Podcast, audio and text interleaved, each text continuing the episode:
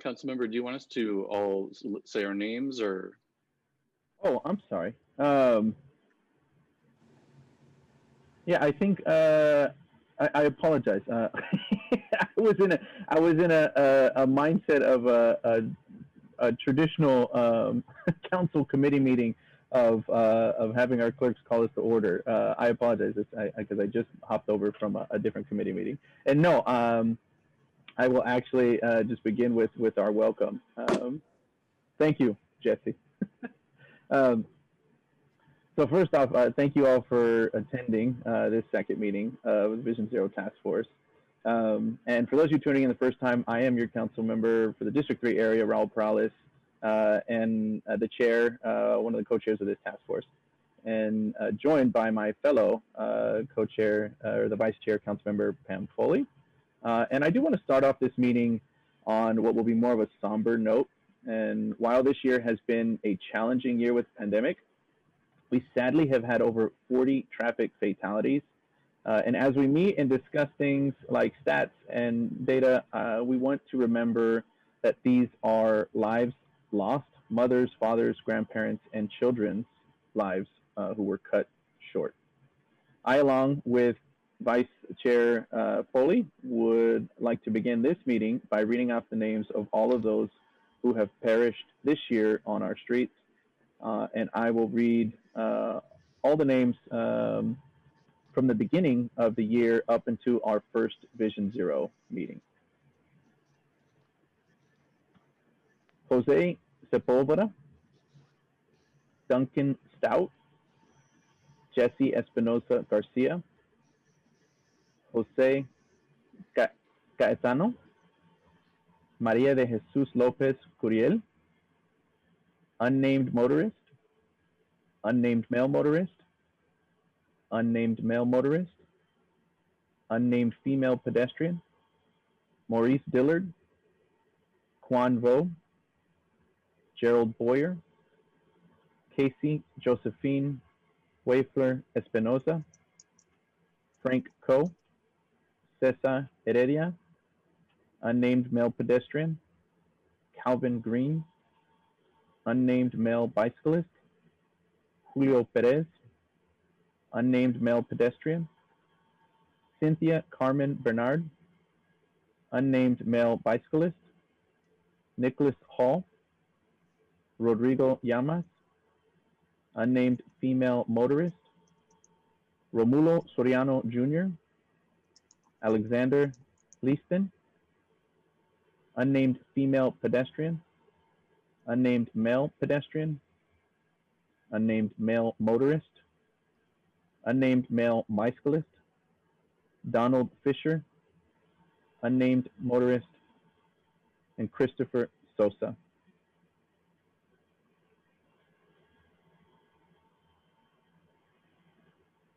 And I will read the names from the end of September through December 6th.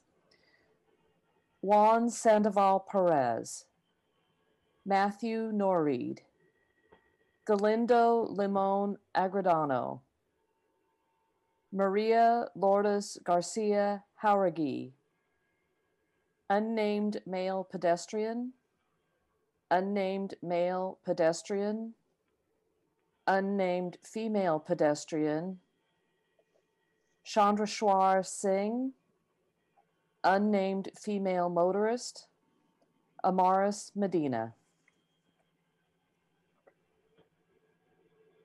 Thank you very much, Councilmember Foley. Uh, and we will make a point of it to kick off each of our task force meetings, uh, listing off the names of those that have perished since our last meeting. Um, and it is certainly our hope to, to bring these names to light, but also uh, as a recognition, and, and our hope is to not list any names in the future. So on September 25th, uh, we kicked off the first task force meeting to bring together stakeholders at the county, city, and community level to help guide the Vision Zero strategies to make our streets safer. And in particular, the task force is intended to do the following. Provide quarterly traffic fatality and severe injury reports, review quarterly traffic enforcement given to top uh, five KSI causes, bring together decision makers from city and county departments to leverage resources for a shared goal of reducing traffic fatalities, and guide implementation of the Vision Zero action plan. Now, the theme of our meeting today is outreach. Uh, and the theme of, uh, of this uh, is one that's focused on action plan items aimed to help achieve Vision Zero. The outreach is broad in sense and includes community engagement, education, branding, and safety messaging, in addition to creating a thoughtful communication strategy that takes into account all available contextual data. Regional collaboration is essential in ensuring we leverage agency resources to maximize community reach and that the effort is focused, meaningful, and inclusive. Many of you and your agencies already work in this space, and I look forward to having a dialogue today on how we can best collaborate. To that end, two staff level working groups have been created uh, for staff of the city and county departments that are part of the Vision Zero Task Force to collaborate together. The Outreach Working Group chose two agency departments, the County Office of Education and VTA, as well as two advocates, the California Walks and Walk San Jose, or excuse me, California Walks, Walk San Jose, and AARP, to share their outreach work today. The County Office of Education and VTA uh, cover our county broadly and have staffs who focus on creative impact and marketing. California Walks and AARP work with key Vision Zero constituencies. The largest group of traffic fatalities in San Jose uh, by road user type are people hit while walking. 113 of over 250 people killed in traffic uh, in the last five years. Their median age was 52 years old. There have also been a clear, uh, there's also been a clear uptrend in the age of people hit while cycling. Uh, their median age was 58. Uh, when they present later in today's meeting, I encourage you to think about collaboration opportunities. There will be a task force member discussion after their presentations, followed by open forum for the public to comment at the end of the meeting. Um, all right, and then I believe uh, we now have our minutes to be posted. So um, the way we will, will host our uh, or post our meeting minutes um, from the September 25th meeting will be on the Vision Zero website.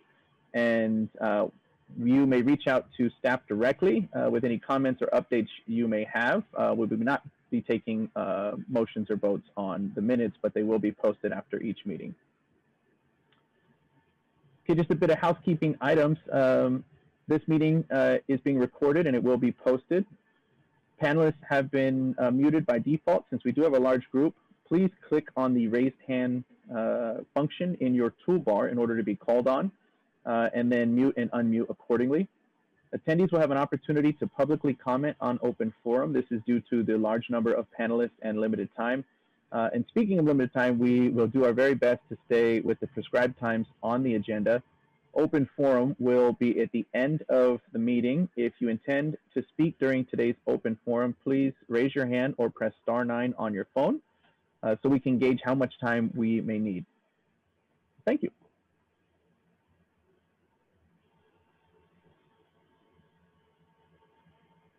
Right now we'll move to uh, the follow-up items, which are uh, VTA injuries and fatalities data sharing with uh, the city of San Jose. Um, and I believe uh, have Angelique Gaeta.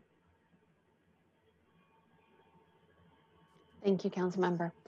Um, so as you mentioned, um, although this meeting was to focus on outreach, we've been working on collecting data and um, actually had staff out revisiting the sites that seem to have a higher number of incidents to evaluate whether there are conditions that contribute to the incidents occurring. Um, just for a little bit of background, anytime an incident occurs, um, particularly a serious injury or um, fatality, we have a team that does accident investigation, and um, it is a very in-depth uh, investigation, and the reports are submitted to the regulatory agencies as appropriate. Um, at that time, we do look at um, not just the uh, actions of the operator and the individual um, impacted. Um, but we also look at the um, weather conditions, street conditions, signage. Um, and so those are, are very in-depth um, reports and um, we are working through those reports to see if anything is highlighted as something that can be addressed by the um, jurisdiction where the incident occurred, because as you know, we run throughout the county. Um, typically, if there is something that we identify, we reach out to the appropriate jurisdiction um, and we, we ask to work with them on correcting that condition. Sometimes it can be something as simple as a tree branch that's hanging too low that needs to be trimmed back that's causing our buses, for example, to continue to make contact with it or to have to swerve out of the way and then um, a, another incident occurs because of that. Um, so that's just an example of how we go through our accident investigation. Um, with that said, on the bus side, we have yet to find um, anything with the locations that we have identified as having increased incidents in terms of steps that we can take with the city to um, uh, enhance safety, if you will, or to address any condition that may be interfering with our operations. That said, um, later on in I think the city's presentation, there are intersections and corridors where we operate that we understand the city will be doing some sign enhancement or other enhancements to the road. And we'd like to work with the city to review and provide recommendations as they relate to transit operations. Um, I have identified an individual from my team that can work directly with city staff. That's Antonio Tovar. He's one of our safety officers and he is um, well experienced and well versed in um, uh, transit operations and safety enhancements. On the light rail side of things, it's a bit different. Um, although all cadet, uh, crossings that are at grade, um, which means that they're on the same level with the um, street, and um, we'll have vehicles and pedestrians coming into contact with our crossings in terms of crossing over the tracks. Um, for the most part, well, not for the most part, excuse me, all of our crossings are currently safety compliant and comply with all regulations, both federal and state. Um, there are some crossings within um, the area of the quiet zone in the city of San Jose um, that have seen an increase in um, incidents. And when I say quiet zone, I, I mean that we are not allowed to sound our horns um, we have been trying to work with the city on this particular issue because of the increase in both residential and commercial development. Um, has brought more individuals into these areas and has um, uh, in in our analysis um, increased the opportunity for um, uh, an, more incidents to occur. Um, so we are not um, allowed to sound our horns in the quiet zone at all what we're asking from the city um, and the FRA to support is um, a partial quiet zone um, so that we can respect the um, quiet time from adjacent uh, residents um, and only sound our horns during the day hours when activity is higher um, and not sound them in the evening hours. this is consistent with when we see the most of our incidents occurring because there is more activity during the day.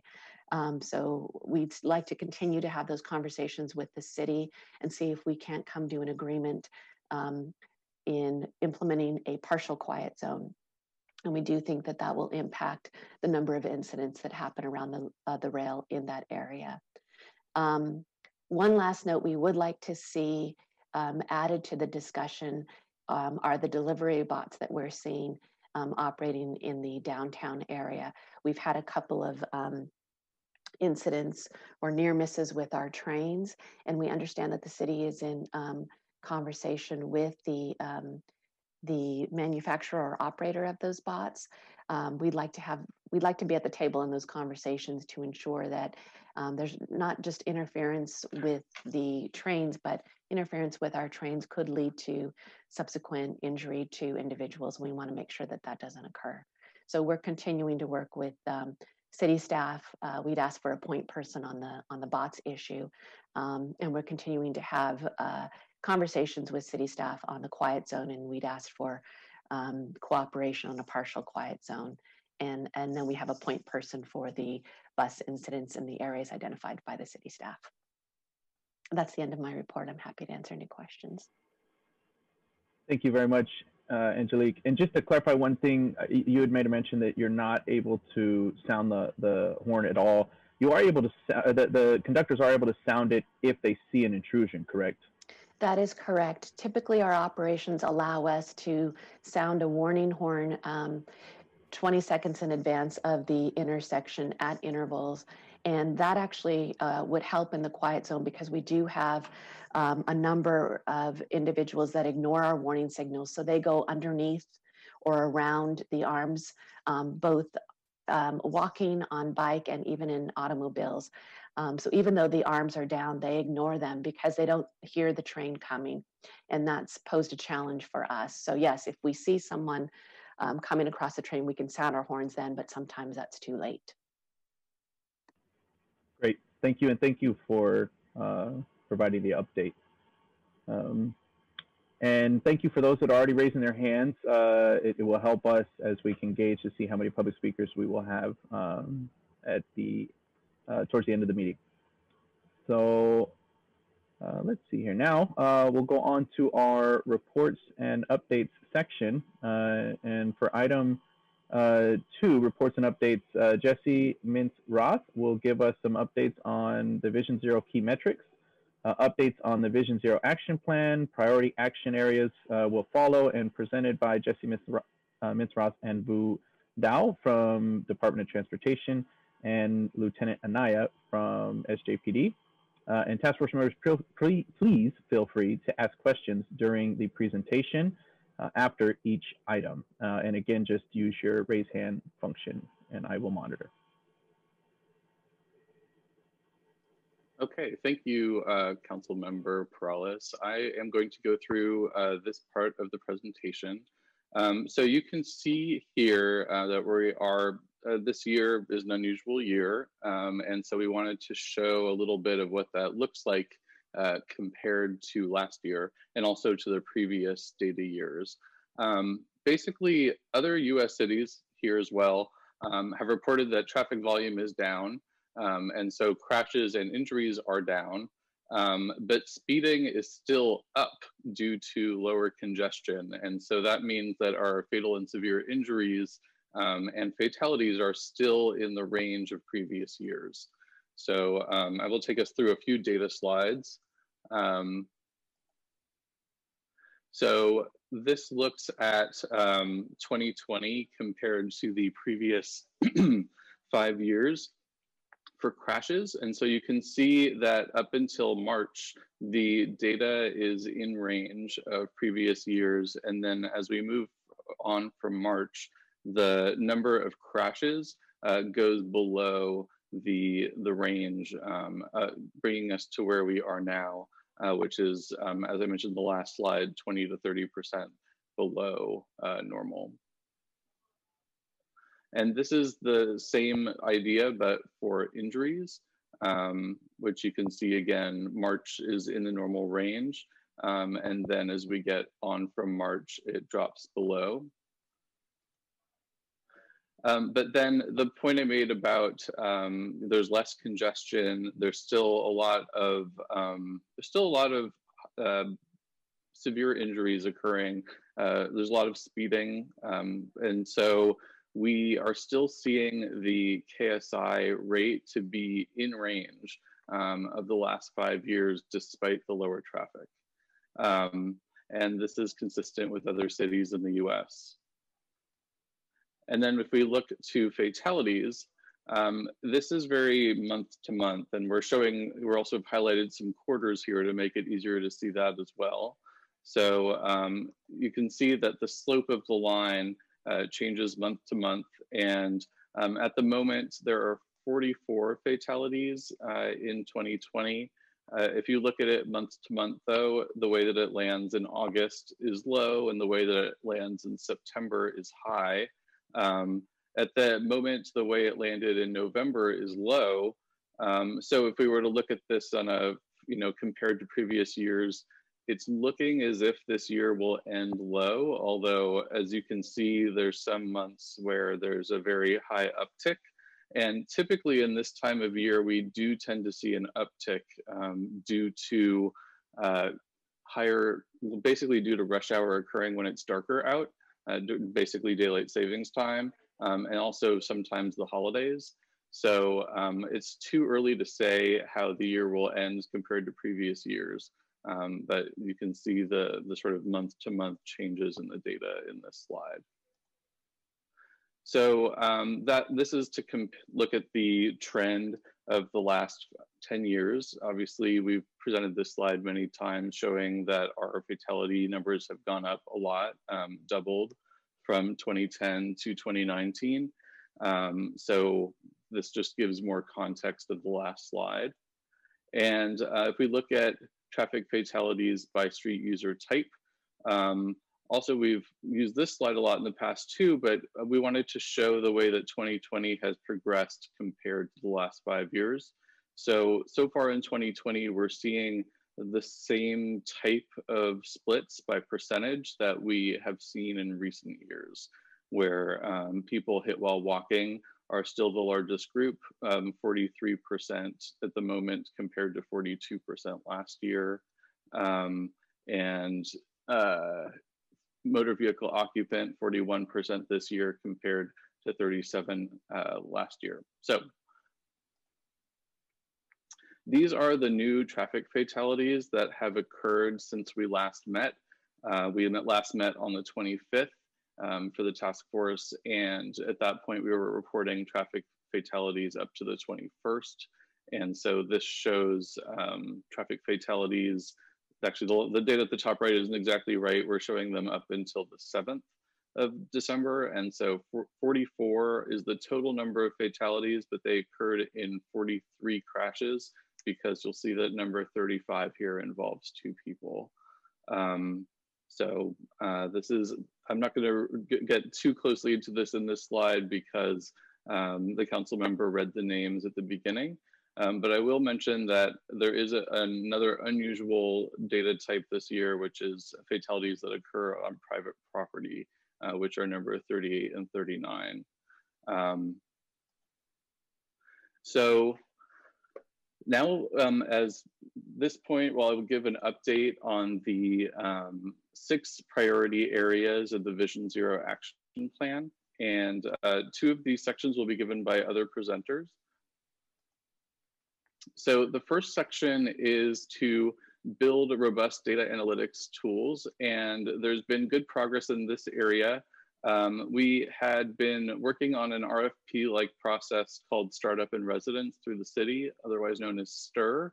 And through STIR, we have selected UrbanLogiq as the contractor for this um, for this area, and they were notified in November. And so this month we are working on the scope development and um, the R in STIR is residency. So the way this program works, we will have uh, them have a residency with us for the first three months um, of next year, roughly speaking. Um, I don't know if it exactly will start on January 1, but it probably will start in January. Um, and then once we sort of accept the results of their residency, we'll begin a one-year contract with them and uh, have the option to extend it to a total of three years. Um, and we have worked with them before through a, a pilot project in, I believe, 2018, 2019. Um, and so they made a, a, dashboard for us, which is shown on the bottom left. But since that time, they've made a lot of um, improvements in the way they display data, such as the sort of idea of what a representation could look at on the bottom right of this slide.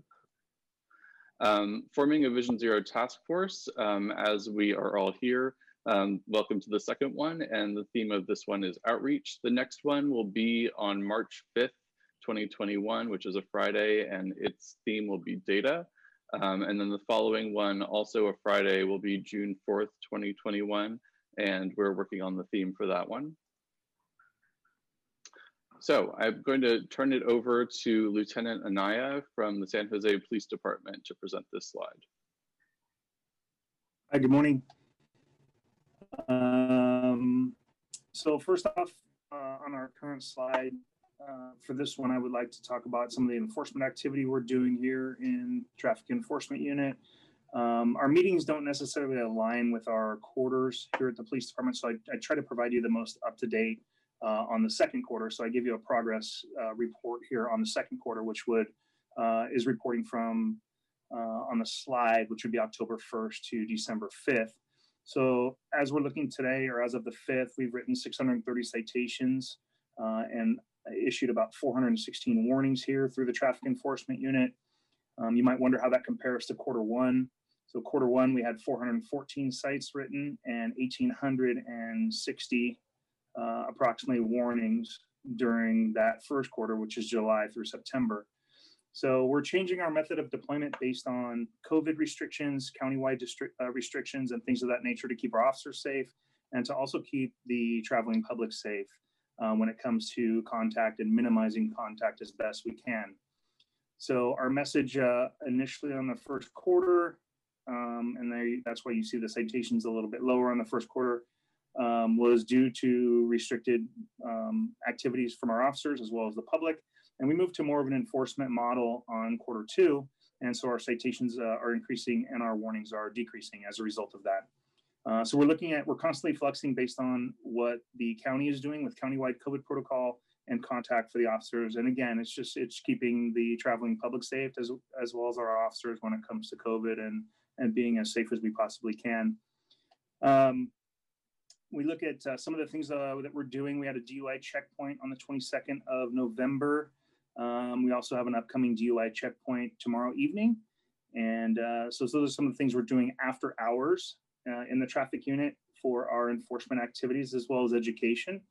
Um, Fight the Spike campaign, which is next on the list. That's uh, continued efforts again uh, with DOT, with campaign type signage uh, on the on the um, Vision Zero corridors, as well as us going out once those signage uh, those signs are put out for a week or so, and we're coordinating with them to go out and do um, after hours enforcement and education for the public, and which would include citations and warnings and, and so on and so forth, and just again educating the traveling public on on uh, their driving habits, driving behavior, looking for the common um, uh, you know, the common violations out there that are causing the most of our fatalities, which are stop signs and stop lights and speed and distracted driving and things of that nature. So we're we're we're continuing to enforce those those um, those types of violations and and then also educating the public on on what they're doing, what they can do better to uh, to be safe out there on the roadways, especially during darkness. And that's really what Fight the Spike is about.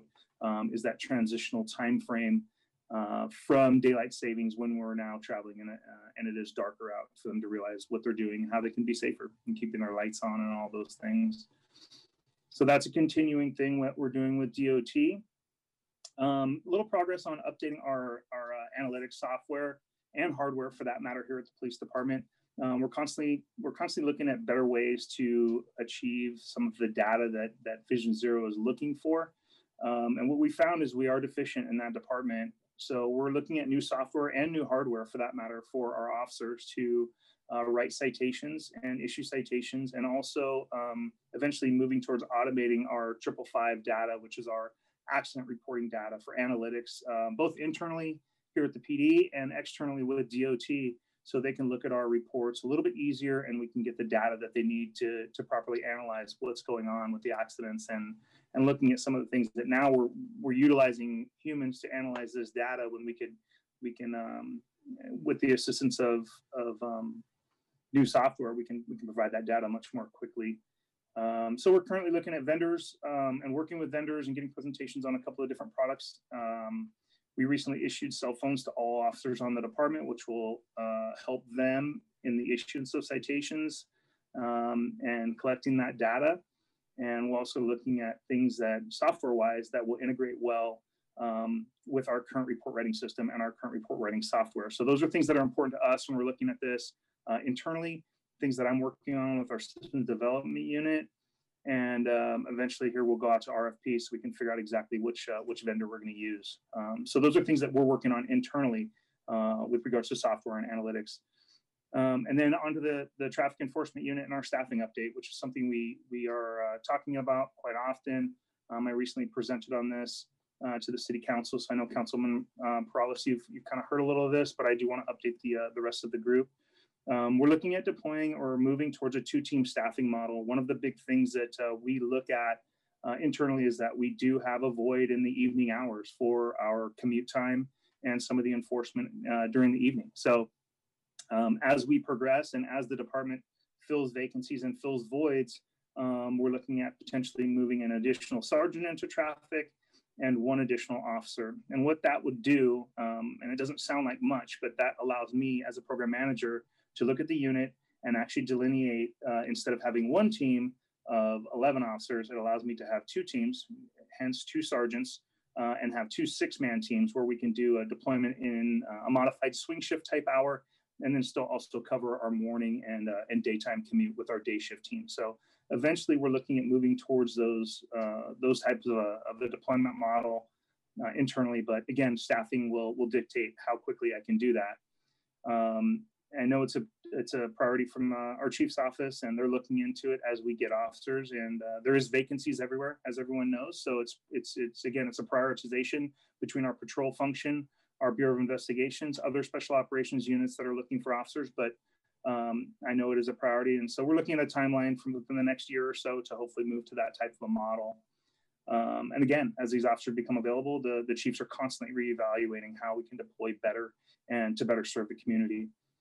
Um, we have procured sufficient equipment, so we are um, online to uh, once we expand.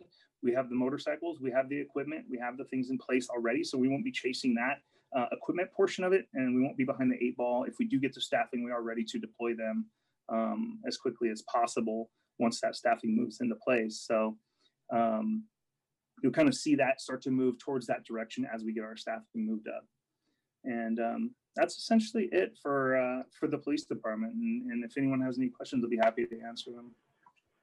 Yeah, I do see uh, our uh, Vice Chair uh, Foley has her hand up. Thank you. Uh, thank you, Lieutenant Anaya. Good uh, presentation. I appreciate it. I just had a question for you or an ask. Two, one question and an ask. You talked about the number of citations and warnings. I, I see it on the slide for the last couple of months. But in future task force meetings, would it be possible to have the year to date information? Because as you were going through them, I was trying to write them down, but I didn't. I didn't get them. So I'm wondering if you could give those to me again, so I can uh, keep track of it a little bit better. But in future reports, if you could have the the year to date numbers, so we understand where the number, the scope of the number of citations being issued, and the number of warnings. Absolutely and I and I apologize for that. I I initially wasn't going to give comparative stats for quarter one, but I think it's important for all of us to understand um, because we are in such flux with COVID. It is a difficult task, and it's it's hard to compare quarter to quarter. And I think I just wanted to put that out, and and uh, I apologize for not having that. So so for quarter one, I know you have the quarter two up there, up to date uh, as up to at least December fifth. So for quarter one, I'll, I'll repeat that really quick. Quarter one, we issued 414 citations. And for warnings, we issued 1,865. Okay, that's what I thought you said. Eight. Yep. And so, so what happens, and maybe is that how does that? Uh, go ahead. I'm wondering how that compares for prior years. Well, so we've issued a, we are issuing a lot more warnings now than we ever have. And part of that is because of minimizing contact with the public. And what I mean by that, to give you an example, if an officer stops uh, a violator on the roadway, um, that officer has to have direct contact at the window, number one, uh, with the violator to explain why they were stopped and all the legalities of, of a traffic stop, right, with the police officer. And then they have to interact by getting a driver's license, a registration, a proof of insurance, and all that physical documentation. Then they take that information back to their motorcycle or police car and then they will issue a citation and write that citation out. Either write it on a paper citation or, um, as most officers in our unit do, they utilize a tablet. Um, every one of the officers in our unit uses a tablet on a day-to-day basis. So what happens is now they have another item that they have to interact with the with the violator with, and that being a almost an iPad-like device, uh, for lack of a better term, with a stylus where they have to sign that citation. So what happens is um, we are issuing more warnings to minimize all of that contact and interaction with a physical device um, and and the driver's license and the registration. And, and again, it's a safety issue not only for sure. the officers, but it's but a safety for the public. So um, we transition to more of a warning based or educational based. I like to use. I mean, we we use the term warning, but essentially a car stop uh, in every case, whether you're getting a citation or not, it's the ultimate goal is to, to you know correct behavior And so if we go out there on an educational piece where we're not interacting with all of that physical uh, information, if you will, or physical devices, um, and we still get our point across to get people to slow down, it's a success either way. And so what we really moved from was the super egregious violations to more citing, um, citing more of the public um, that are committing the, the day-to-day violations. I mean, we were doing speeding citations. We're saying, okay, well, let's let people get away with a little more than normal, right? Because we don't want to, we want to minimize that contact. However, we are going to stop them and we are going to educate them on what they're doing. So we've transitioned a little bit, if you will, back to more of the citation-based model, which is what we've done in the past. Great, I, I appreciate that. And then just to confirm the number of officers you have in the traffic enforcement unit, eh, what's the current number of officers? It sounds like you're, you want to hire another sergeant, but where are we to, as of today? What's the number of officers in that unit? Yeah, so that's a good question. So right now we are at 11 officers. Okay, Uh, and this is the enforcement side now, because I'm going to stick to enforcement because that's what, really what we're talking about. The Sure. enforcement side, we have 11 officers and one sergeant. Okay, So my goal, and again, this is a short-term goal because I do want to be able to provide the community with the with the service that we think they need, and um, that initial addition of one sergeant and one officer would give me really the bare bones minimum to split into two teams, okay, and that's that's kind of what the the direction we're looking at going. okay. Thank you, that's it. I appreciate it. Good information. Thank you. Thank you. I don't see any other hands from our task force members. Great. Um, I'll continue. Um, so for the fourth area, increased community outreach and engagement, um, the theme of this meeting is outreach. So we're very excited to engage everyone on this topic and later on discuss opportunities for possible collaboration in the future. Um, but in addition to that, we have the Vision Zero Strategic Communications RFP, which is one of the key areas of the top of the Vision Zero Action Plan, and it is currently posted at the website that's shown on screen right now. So if anyone watching this meeting is aware of any consultants who may be interested to apply, please send them to that website. Um, the closing date is January 8th, 2021 and then we'll be going through a process to evaluate all of the um, all of the all of the bids that are sent in, and we expect that consultant to begin in spring or summer 2021. A lot of the idea behind discussing outreach before they start is to uh, make it possible for them to, um, you know, begin with a running start. So we're quite excited for this conversation today.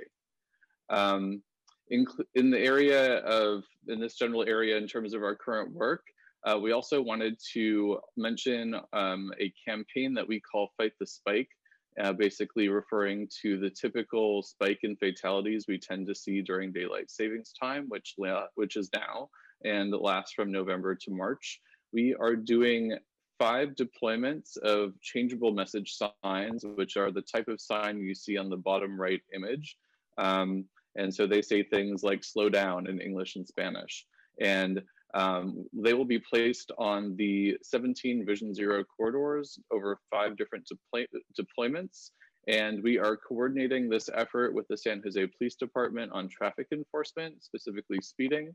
Um, and we're also working with the County Roads and Airports Department to include the two Vision Zero corridors, which are in uh, among the roads that among the two, uh, sorry, the two Vision Zero corridors, which are county expressways.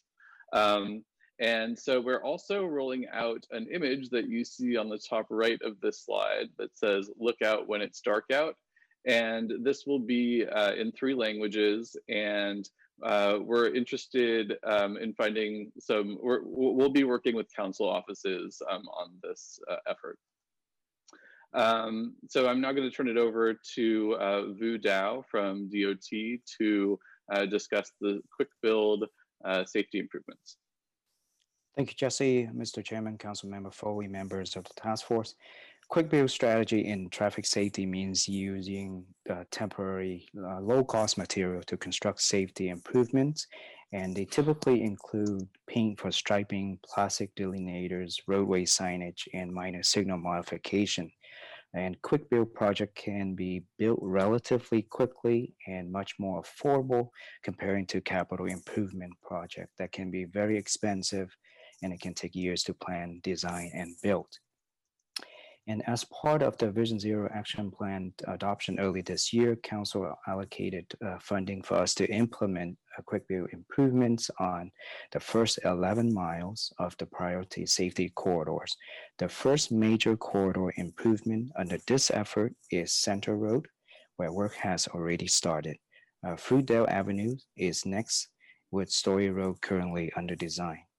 Uh, but we are not just focusing on corridor, we are also making improvements at specific high risk locations where the data leads us to them. We will be making uh, improvements at the Guadalupe River Trail underpasses, where unfortunately two cyclists uh, died this year. Uh, we also will be making improvement at Silver Creek and Daniel Maloney intersection, where there is a high frequency of pedestrian crashes. Uh, the two uh, future planned corridors uh, currently in planning is Hillsdale, Hillsdale Avenue and also Branham Lane. Next slide, please. Here are some example of quick build improvements that we have completed recently at three locations in the Guadalupe, Washington neighborhood, uh, just south of downtown San Jose. The top left image shows a left turn calming treatment where we install plastic bottles at the center line adjacent to the crosswalk uh, to slow down left turn movement in this uh, location where pedestrians uh, are competing with the left turns drivers. So this will slow down the drivers and make it safer for pedestrian crossing at this crosswalk. The bottom left uh, image is an example of uh, curb extension where we use plastic bottles again and striping to tighten up the corner to slow down the right turn drivers and enhance visibility for pedestrians. The bottom right image shows an, uh, an enhanced crosswalk where we upgrade the standard crosswalk to ladder design to clearly delineate the spacing for pedestrians we also did a minor signal programming change to allow pedestrians uh, to enter the intersection prior to giving the green indicator to the drivers. And that makes it safer for pedestrian crossing at, uh, at this crosswalk. So these are example of quick build improvements that we uh, had done recently and will continue to do uh, to make it safer for pedestrians. So in summary, we are making progress in this effort. We will continue to implement safety projects following this model, and we believe that quick build can reduce the risk for people walking, biking, and driving, hence will reduce the number of fatal and severe injuries, crashes on our roadway. Thank you for the opportunity. Back to you, Jesse. Uh, thank you, Vu. Um, so the last area is to discuss prioritizing resources on high KSI corridors and districts. And um, obviously we discussed data analytics, very important. Um, when we have the abilities, to, uh, once that consultant is on, it'll help us inform um, the project locations and prioritizations. Um, and we also do that now to some extent with using GIS internally. Um, but I also wanted to talk a little bit a, a little bit more about the project that Vu just mentioned, which is the Guadalupe Washington project.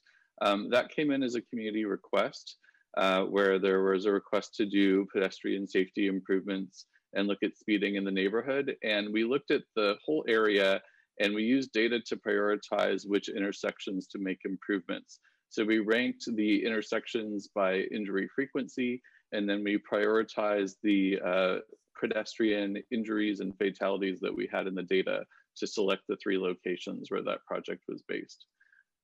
Uh, Vu also mentioned that uh, earlier in 2020, we mentioned this at the last uh, meeting, we had two very unusual fatalities, which are bike on bike fatalities. Um, those have never been recorded in San Jose before. And so um, we worked with the uh, Parks Department who manages the trails. And so this is a good example of the type of partnering that we can do through the task force working with other departments um, to install quick build on the trails um, and installed these signs, which you can see here. These were installed uh, in November 2020, so just very recently. Um, and we prioritized, there were, there were two locations we prioritized, at least for this first one, the higher KSI district, which is District 3, but we are still planning to do this type of treatment at the other location in District 4. Um, so now um, that's the end of this section, and I'll turn it back to the council member. Thank you very much. And uh, I do see a hand. We have uh, Rhonda McClinton Brown. Yeah, I hi, I have a question going back, and I'm sorry, um, I've been listening, but I, I had a question going back for, for you, Jesse. Um, in the fatalities or the accidents that happened on property um, that was unusual, were those commercial properties or residential properties? Uh, they were commercial properties. They were uh, two properties on Story Road. Um, they were, uh, I believe, they were both um, malls that have parking, Oh, like in uh, private parking lots. Yeah, Okay. Yeah, the Story Road corridor is a is a real area of focus. I think that there's so much traffic there. Thank you for clarifying that for me. sure. Thank you.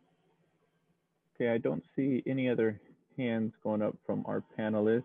Um, and um, I did neglect to, after I called for roll in the beginning, uh, I did neglect to at least uh, introduce those that were that were here.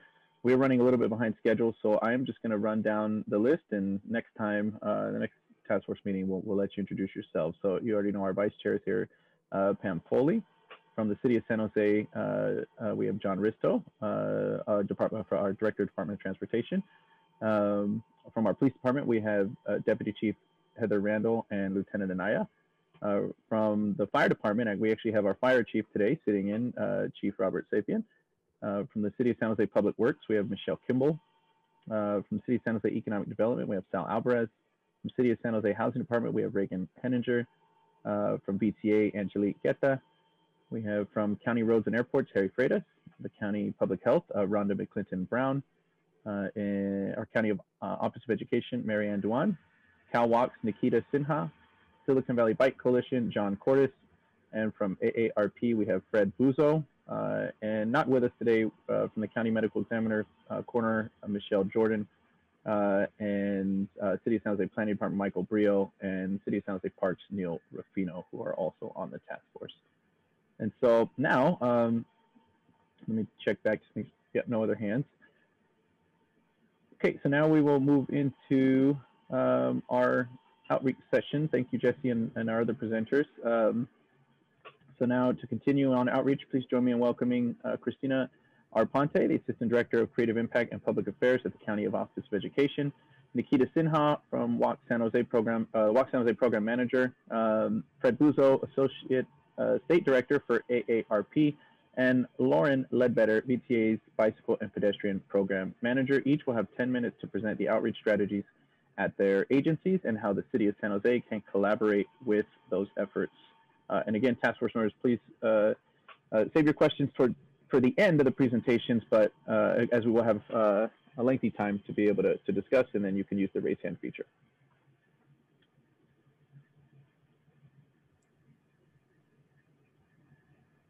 Welcome, and I believe Christina's first up.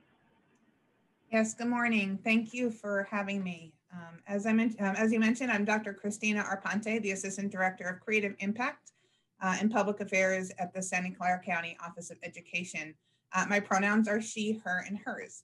Thank you so much for having me join you today. Um, and again, thank you for uh, Dr. Mary Ann Dewan um, for having me as well. So I'd like to begin, if you would indulge me for a few minutes. Next slide. Uh, there is a quote uh, I'd like to begin this presentation with. Univer- uh, un- unity is strength. When there is teamwork and collaboration, wonderful things can be achieved. I'd like you to just take a moment to think to yourself, what does this quote mean to you and your role and the role of this task force?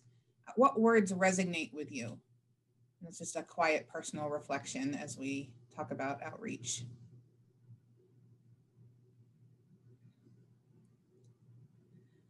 So your personal reflections are going to be really important um, as we move forward um, as a collective with this outreach. Next slide.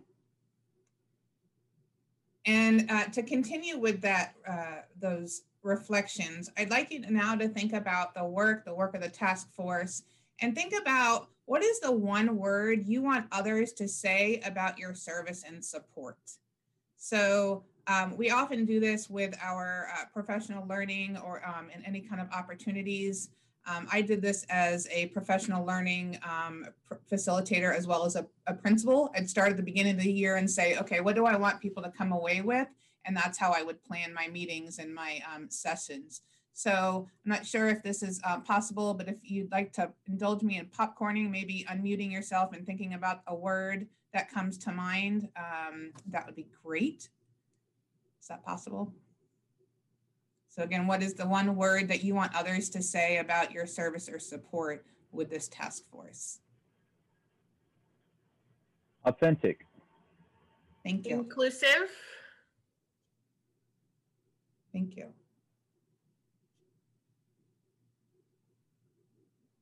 Any other thoughts? Collaborative. Thank you.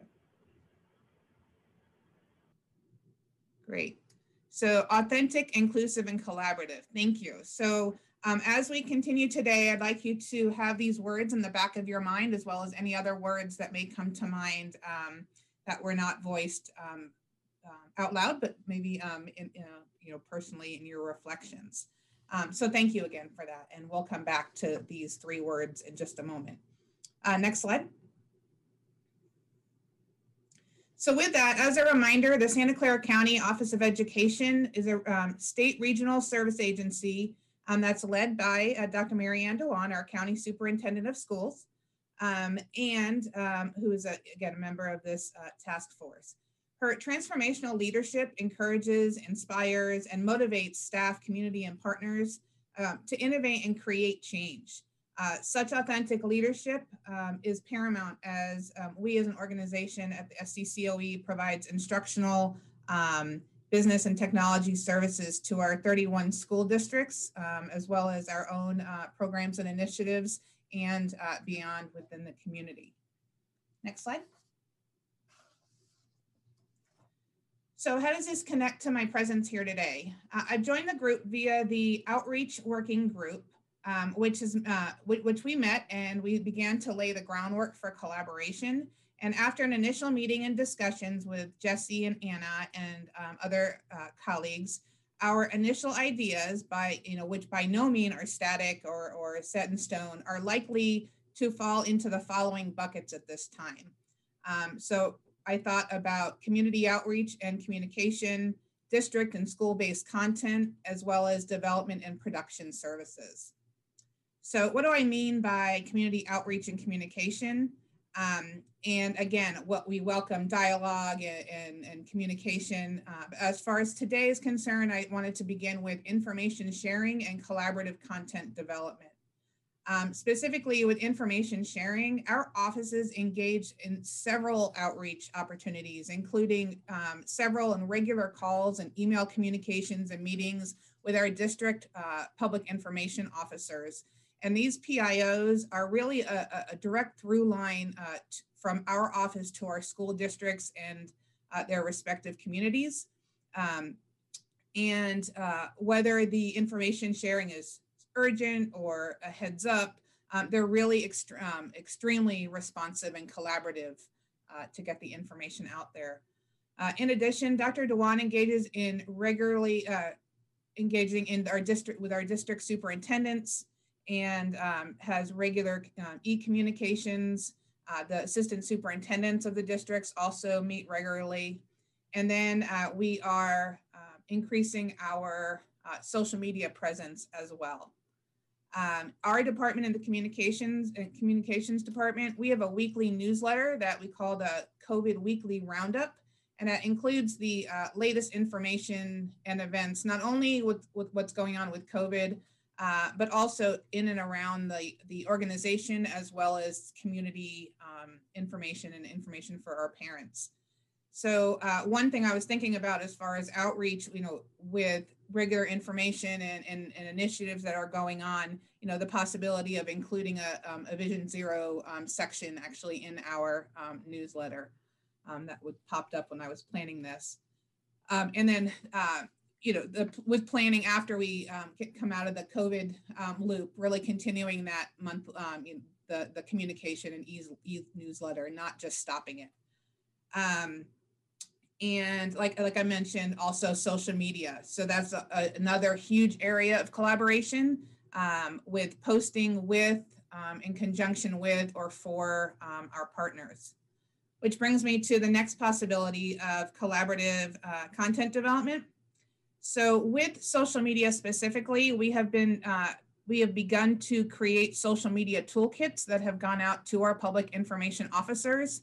Uh, there are different uh, levels of the, the toolkit. So we have monthly toolkits, which um, highlight different uh, events or holidays or um, special somethings that are going on during the month.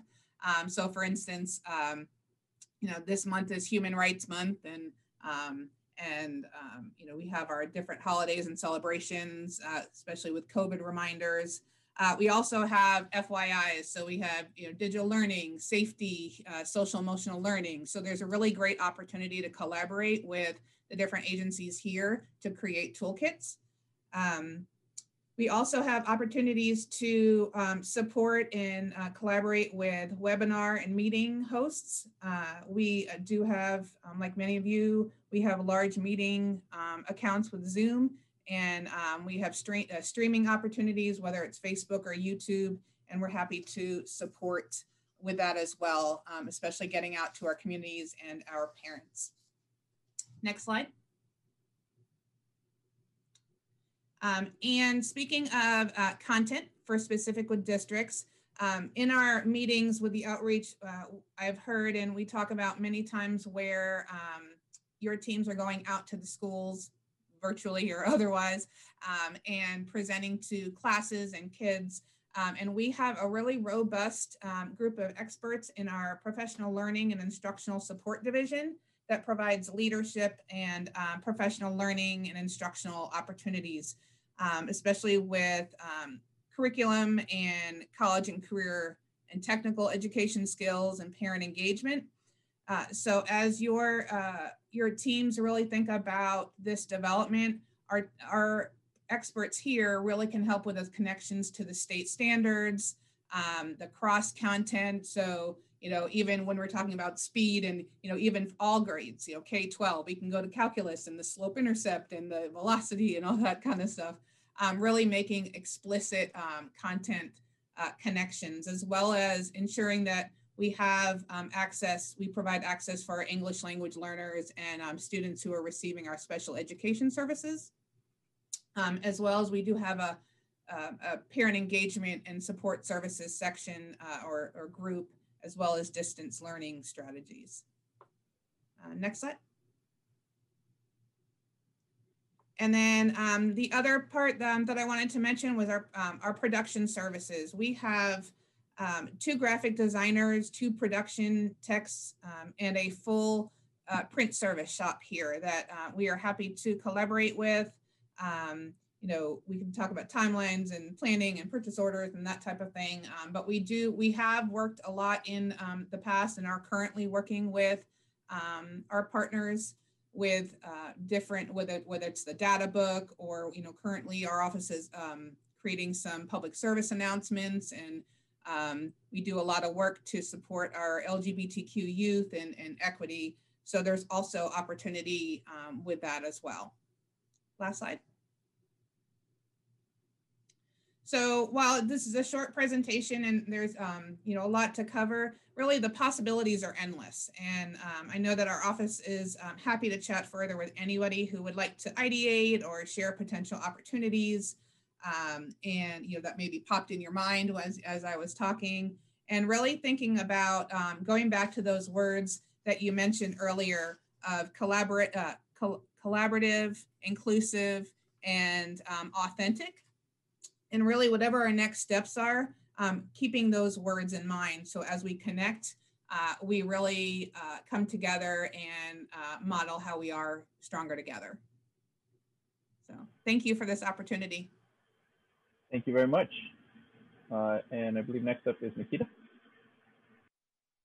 Yeah, good morning, everybody. Um, I'm going to share just a little bit about some of the um, work that we did with um, the Department of Transportation uh, earlier this year. So um, uh, my name is Nikita Sinha. I'm the Walk San Jose Program Manager with California Walks. We're a nonprofit organization who works statewide um, as a voice for pedestrian safety and walkable communities. And in San Jose, our Walk San Jose program serves to locally uphold that same vision. Next slide, please. So um, with the with the city's Department of Transportation, um, through uh, the 2019 to 2020 cycle of um, funding from the Office of, of uh, California Office of Traffic Safety, we were able to complete a senior safety outreach program um, uh, earlier this year, primarily over the summer. So I'll talk a little bit about um, how we adopted some of our outreach strategies in, uh, in March and, and moving forward um, with shelter in place to, to meet the needs of our, our audience.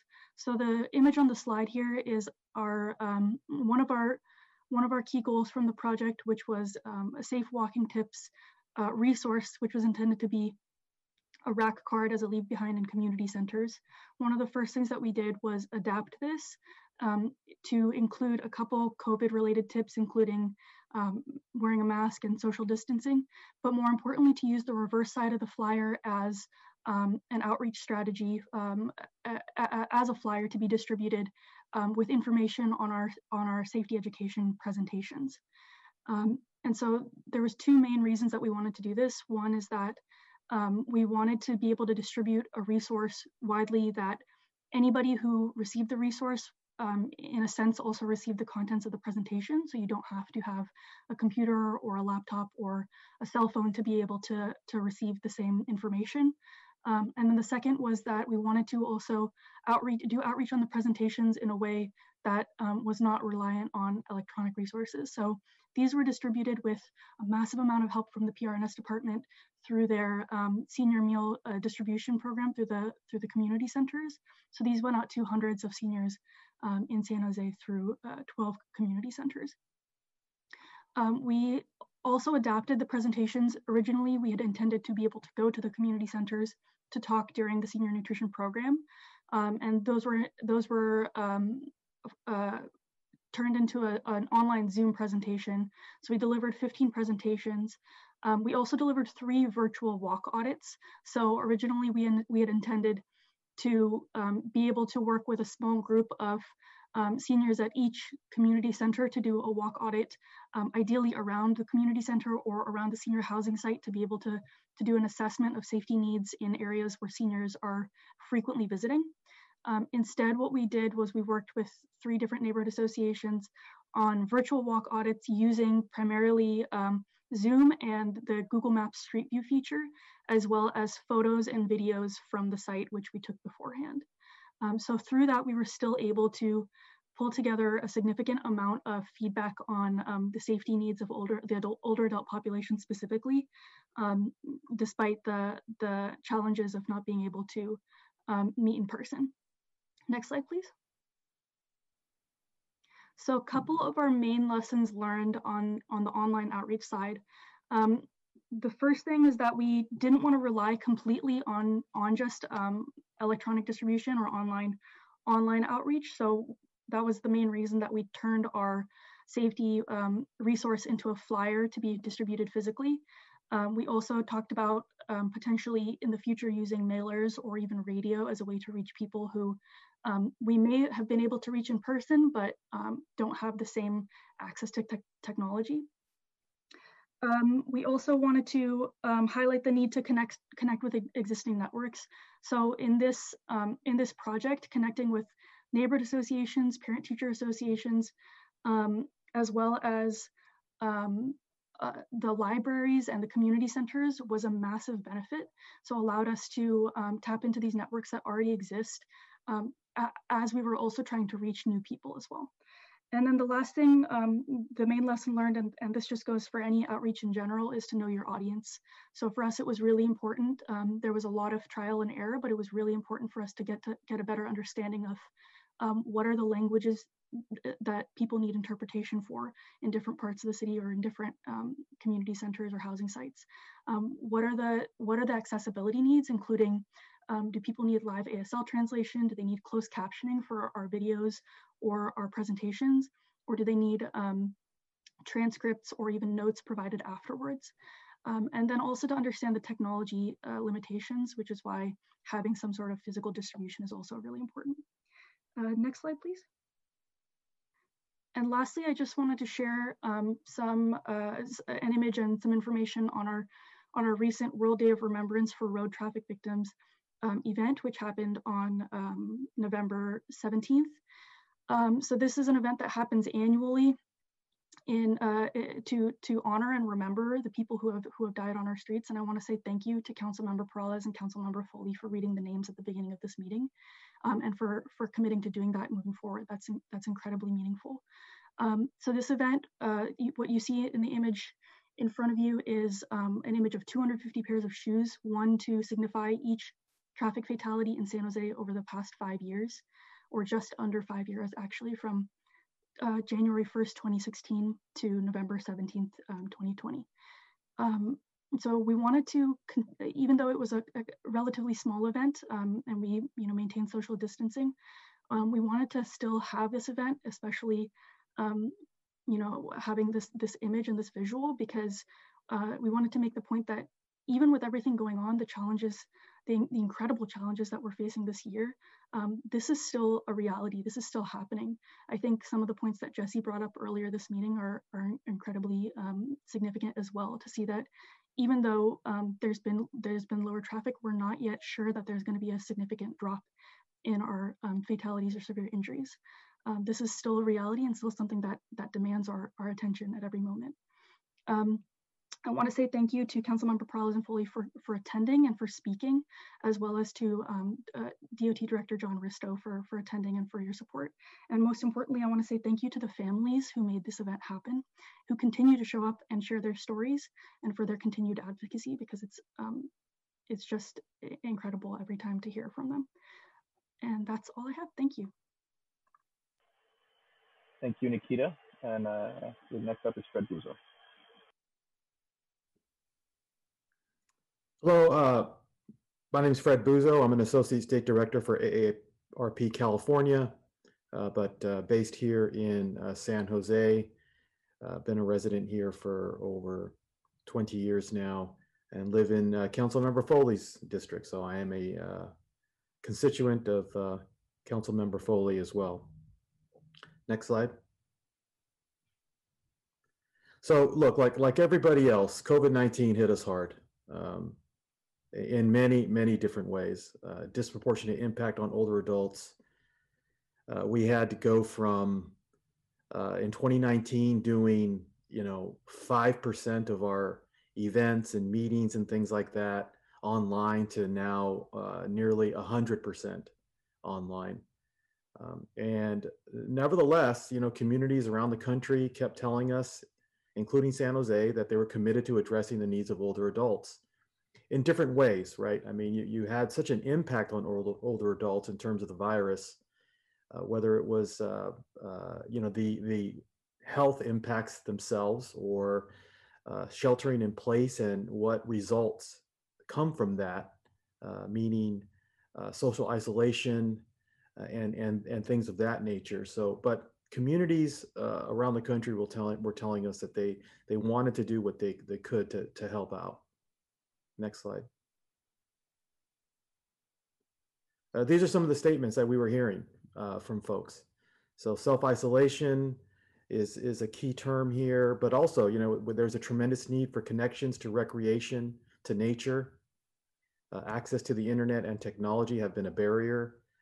Uh, walkability, aging in place, and communication infrastructure are higher priorities now more than ever. Pandemic has shown us uh, how we need to improve communication system to get critical information to all town residents.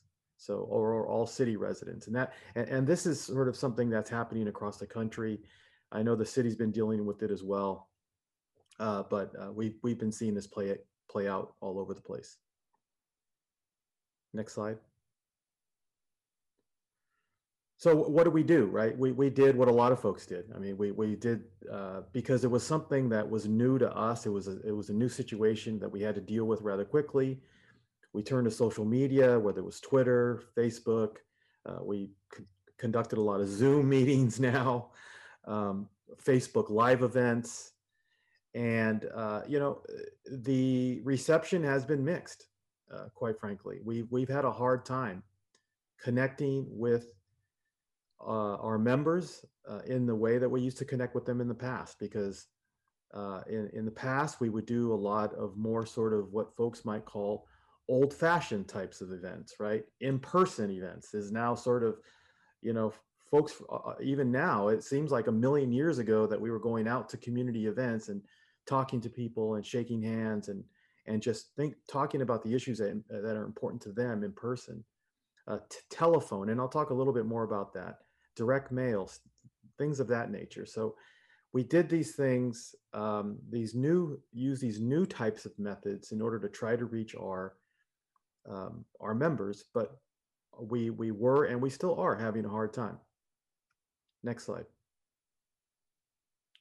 And this is one of the reasons why we're having a hard time is as folks get older, you can imagine, this is from a study that was done in 2019 out of uh, UC Berkeley so this is statewide, but you'll see as folks get older, they're they're either more uh, they are more unconnected to the internet, and and while those numbers are shrinking, it's still a pretty significant number, and so moving to this virtual world uh, uh has been difficult, and this is one of the reasons why it has been difficult. So this is just connectivity, period. This doesn't even go into hey, I have an internet connection. How do I use my computer? How do I use my iPad? How do I get onto Zoom? So it doesn't go into training. It doesn't go into access itself. Uh, you know, whether it's hotspots or I have a cell phone, but my cell phone service is spotty and that sort of thing. Uh, it doesn't go into uh, you know devices. Hey, I might have an internet connection, but a really old device that um, that I bought like you know in 1995 or something like that. You know, so uh, so it, it's it's all connected here, right? Connectivity is connected to the ability to do outreach and engagement in this era that we're in, that we find ourselves in. Next slide. So old is new, and I and I did talk about this a, little bit in mentioning sort of teletown halls, and I do literally mean teletown halls with your telephone. and so AARP has the ability to do teletown halls. We've been doing it for decades now. Um, but again, you know, it, it really depends on how many folks you want to reach.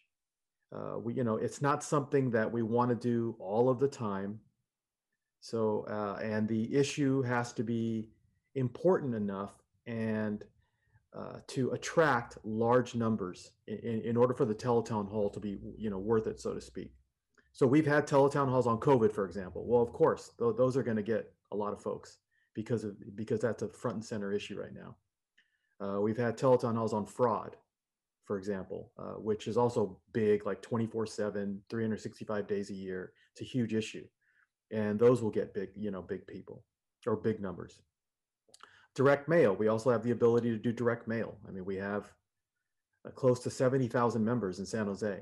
But again, with direct mail, uh, because I work for a state office, AARP at the national level, sure, folks know about the magazine, they get the bulletin, which looks like the old parade magazine, which I'm dating myself there. But uh, direct mail at the state level, we have the ability to do direct mail but not that often. So when we do direct mail, it has to be, it's, it's almost like a one shot deal per year. And so it's got to be a really, really good message. And it has to be on something that is like absolutely important to that community. And uh, so direct mails there. Spatially distanced in-person offerings when they when they are permitted.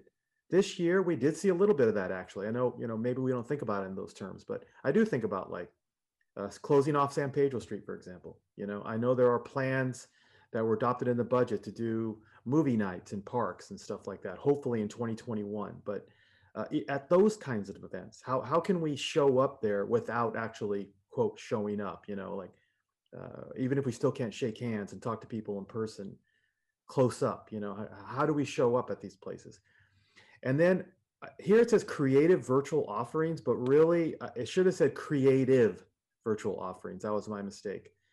Because I kind of felt like back when being on Zoom and doing all of these online meetings was sort of cool and different, we were more creative about it. You know, now it's just sort of like, well, I got to get on this Zoom meeting and I'll, you know, put the put the camera on here and there, and I'll move, uh, you know, I'll turn on, I'll turn off my mute when I have to, and things like that. And I just felt like we have kind of gone away from being creative when it comes to virtual offerings. At least at AARP, I know we're, we're starting to think about what can we do to be more creative in the future because uh, what we're doing now, we, we, just aren't getting as much uh, a response as we would want to. And then as a, you know, Nikita message, and it's not in this slide, is radio and television, which again is is an old form of uh, you know community outreach and engagement in, in many ways. And so uh, i think this this next year we are going to really try to see what we can do more on radio and on television to get messages out that are important to older adults. And uh, and with that though I, I think overall the message is is that we're going to have to create a better narrative around pedestrian safety. Uh, because one one thing that we're seeing whether it comes to housing um, whether it comes to uh, you know uh, even even health healthcare when it comes to long-term care facilities facts it's really i know this is going to be hard you know not so popular sometimes but the data sometimes is not compelling. Just using data as your narrative sometimes just does not get the does not attract folks to the events and to the uh, you know, whether they're online or not, um, does not attract them to that event. And so we, I think we all need to do a better job. And I don't have that answer, but I do think we need to do a better job at creating a narrative around pedestrian safety that attracts more people to to learn about it and to learn about things like vision zero because it is important and we are seeing this play out all over the country in terms of fatalities and older adults who are severely injured so um, you know I, I am obviously I'm willing to work with uh, folks who have ideas. Uh, please let me know. Unfortunately, I did not put my contact information on here like Nikita, but uh, um, you know my um, you can contact uh, uh, Jesse and he can provide you with with my contact information. I've, I've worked with Jesse and the and Councilmember Peralez uh, on this issue, and so I look forward to working with everyone else on this as well. Thank you. Thank you, Fred. And I think last up is uh, Lauren Ledbetter. Great. Thank you for um, inviting us to present on this. So um, I'm a senior transportation planner at VTA. I manage the bicycle and pedestrian program, and I have uh, four short slides, and I'm going to talk about the outreach efforts that VTA leads that are related to safety and I just wanted to preface this by saying that the, um, the efforts that we do are multi-departmental within VTA. It includes our system safety and security, our outreach team, marketing, and then um, my bicycle and pedestrian program. So uh, the first item I want to highlight is our countywide bicycle and pedestrian safety campaign. In 2021, we're going to be launching a county-wide safety campaign focused on reducing behaviors that contribute to bicyclists and pedestrians being seriously injured or killed. And this effort is funded through the 2016 Measure B sales tax. We're collaborating with the county public health department on developing and reviewing the data um, as you know, I'm sure over the last few years, the Public Health Department has released a series of data briefs looking at traffic crashes in the county. Their epidemiologists are actually looking at um, the data, various data sources to identify potential target audiences and identify specific risky behaviors that we want to address in the campaign. We're also coordinating closely with the Vision Zero program in San Jose um, and looking for ways that we can support each other's efforts.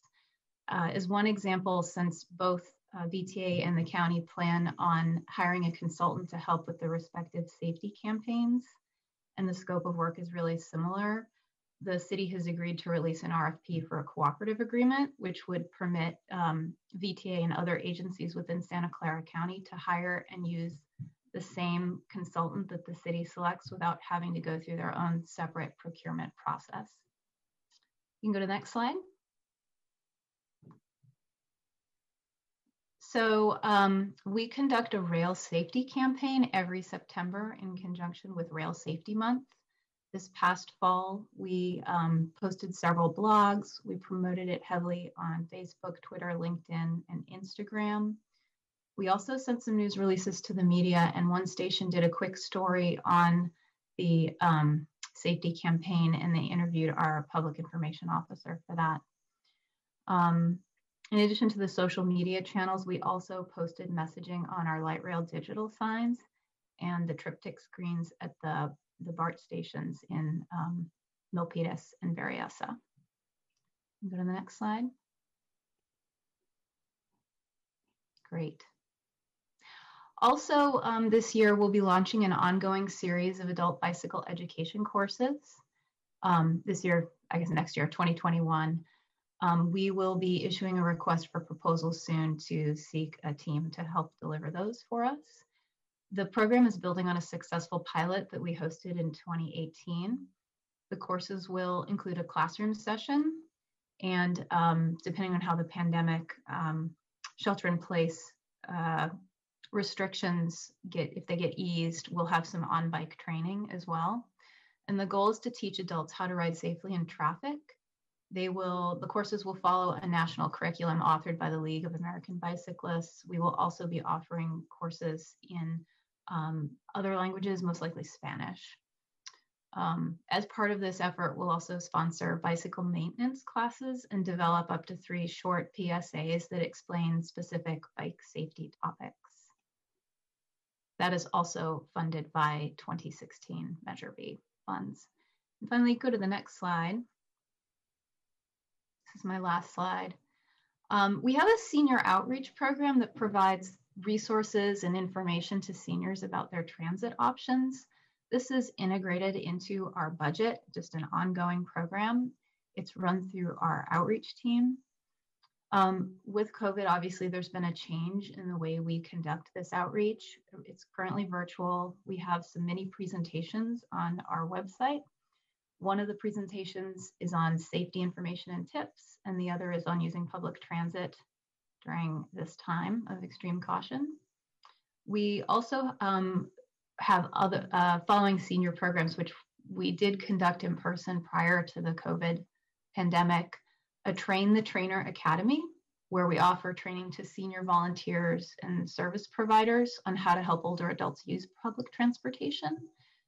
For this training, we use the classroom and we also have on bus training to make sure the participants or to equip the train the trainers so that they can assist older adults in using um, public transportation. And then we also have something called a daycation, it's a small group training where we host a morning training and it's immediately followed by a guided trip um, using our public transit services. We bring the uh, people to entertainment or shopping venues of their choice within the county. And this allows the, the participants to be oriented and familiarized with the way public transportation works. And then if someone would like further training, we would then refer them to the community partners and the uh, who provide one-on-one travel training. So with that, I'll close. And thank you very much for allowing us to share um, some of the work that we do at VTA. Thank you very much uh, to all of our presenters. Um, and uh, that is the end of our presentations for the day. We will now open it up for uh, task force member discussion in regards to uh, the four presentations we just had. Uh, and uh, if you are a member of our public, uh, please raise your hand because after our task force members um, have spoken, we will kick it over to you. And sometimes it takes a little bit for task force members to jump in. So I, I, might jump over to you and then come back to the task force members as well. Um, and uh, and I just wanted to, to, to, kick it off myself with a little bit of uh, of a theme of, of kind of what I was um, what I was hearing.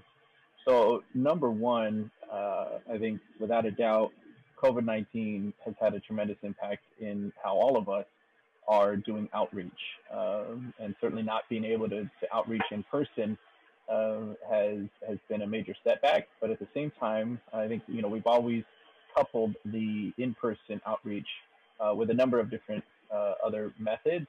Um, and, uh, and, and, and, I think we, we heard those today, and I think a better use of those as we move forward uh, is going to be important. And one of the things that I have taken from uh, outreach uh, experiences this, this year with COVID and on the council is that I think, you know, we should always marry a good uh, collaboration between our in-person meetings and opportunities uh, that we can present online uh, because I think we, we certainly have seen a positive impact um, with people being able to participate virtually and not necessarily having to travel outside of their house to go to an in-person meeting.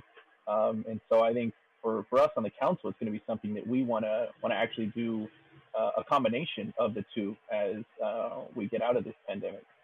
Um, another thing, and, and I really think one of the, the areas I'd like to, to see if we couldn't focus some of the conversation is just how do we collaborate um, with this outreach? Uh, as you saw in the presentations, as we all saw, um, there are a lot of different um, you know, materials going out, uh, different priorities, but if we, we think about it under this umbrella uh, of what we're, we're all messaging, and certainly if we utilize the Vision Zero umbrella, uh, I think there are ways that we can, can collaborate. Um, we're already doing it, but I think there's ways we can do it better. Certainly, we're already doing it. Uh, yesterday, I participated in the AART event. Uh, there was the Day of Remembrance, as uh, Nikita pointed out, um, where there was some, some collaboration. Um, but I think, you know, hearing things uh, from the presentations, I, I'm sensing that a lot of us may be speaking to um, the same audience, kind of a crossover audience. And, uh, and I think that we can collaborate in ways to ensure that we're broadening that audience. Um, one of the ways that I heard that I think we could make better use of would be radio, um, and especially multilingual, as we know that there are many um, of, of our potential audience members that, that are out there that are not going to get the messaging other ways. They're not going to join a Zoom meeting with us. They may not go to an in-person meeting uh, or event, um, but they may be listening to radio, especially in their own language. Um, and uh, and then when it comes to TV, I think uh, something that was really compelling for me was at the, the California Walks event, Day Remembrance, and just seeing the, the images of the children uh, of them playing, playing with their favorite toys. You could see in the pictures, or maybe it was a birthday party picture. Um, those I think are tremendously impactful when you know that that person is no longer with us. And uh, and so for me, I think um, you know if we were to utilize TV, uh, as uh, Fred pointed out, uh, statistics are not compelling. Uh, but I think you know seeing human lives, especially young lives, um, are when those lives have been lost. Um, and uh, and then lastly, the the last kind of theme, I think, in in correlation of of you know, I think the fact that we may have similar audiences. Um, besides, I think the county office of ed, which obviously can can really focus on our students and our youth, uh, but through uh, California the ARP, even VTA, um, there's a real focus on uh, this uh, audience of potential victims. And I don't think there's really, from what I saw in the presentations, much focus on on anybody else. Which I, am not trying to recommend that that's good or bad, but it's just there is a, a, large segment of our community that we're not necessarily messaging to, and those are the individuals a lot of times that are the ones that are causing some of these accidents. Right? They're driving distracted, they're speeding, um, and they may not necessarily fall into the audience that we are targeting. And so uh, I think it just we should be aware that there is a segment that um, that is out there that um, is not necessarily targeted in the audience, and there may be just opportunities for us to collaborate uh, a little better to ensure we can have a, a, a broader audience. And so now I'll kick it over to our Vice Chair, uh, Pam Foley. Great, thank you, Council Member Peralez. I uh, appreciate your comments and your focus, and I appreciate the four presentations that we had regarding outreach. It, it, and uh, Nikita in particular, I want to thank you for emphasizing the, the print material in delivery to this, our seniors because as Fred had the statistics to show and you utilized, uh, you referenced, seniors aren't using technology as much as uh, our younger folks are. So we need to be creative in how we're going to reach out to our uh, senior senior adult, uh, our older adults as we're, uh, as I'm trying to learn to call them and not senior citizens. I don't like the term senior citizens as I head into that. It make, just makes me feel older than I feel that I really am. But I, I do uh, see that three of you are focused on educating our senior population. So there seems to be an opportunity for collaboration there.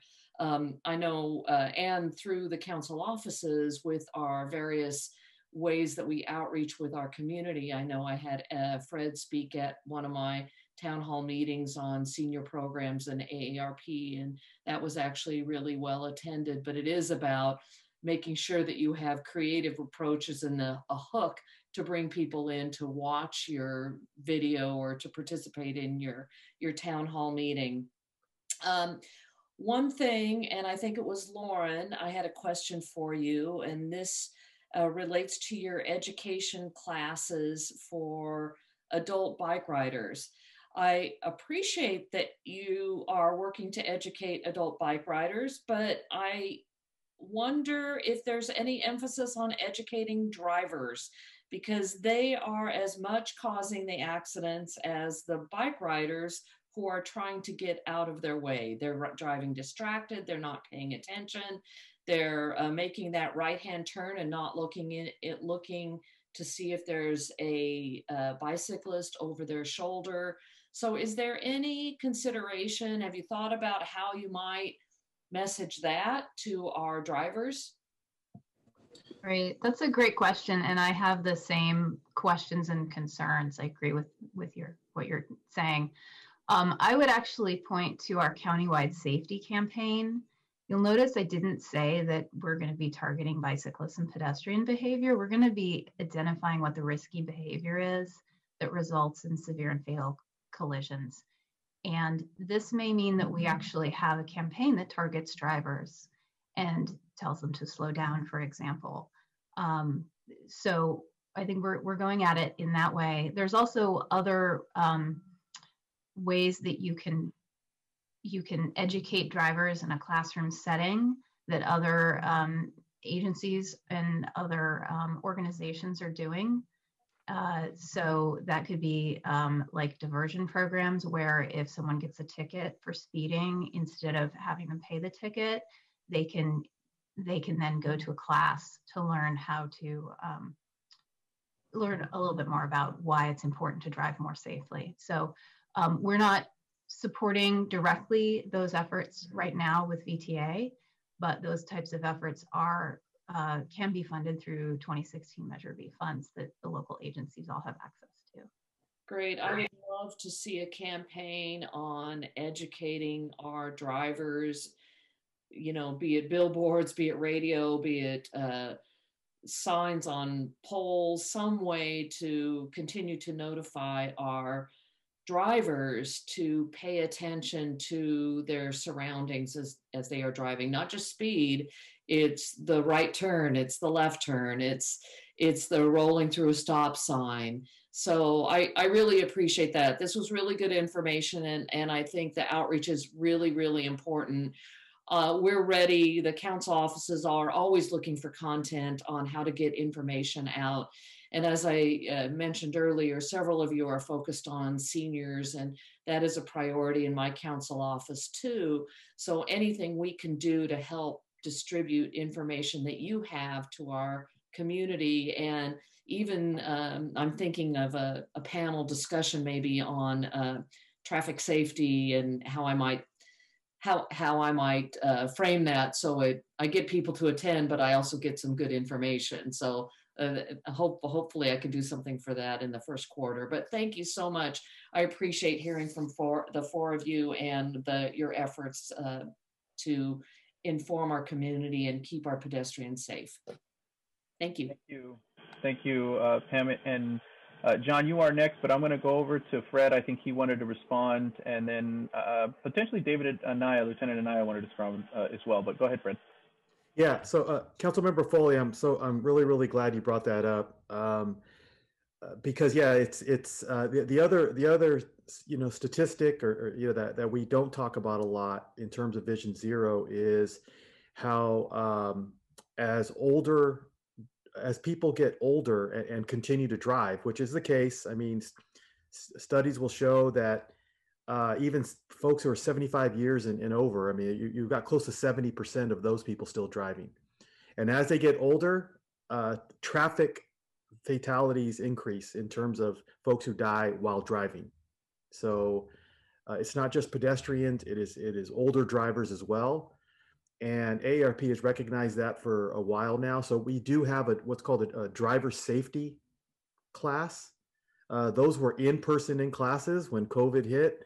It was all put on hold. Uh, we just started to release a virtual uh, driver safety course.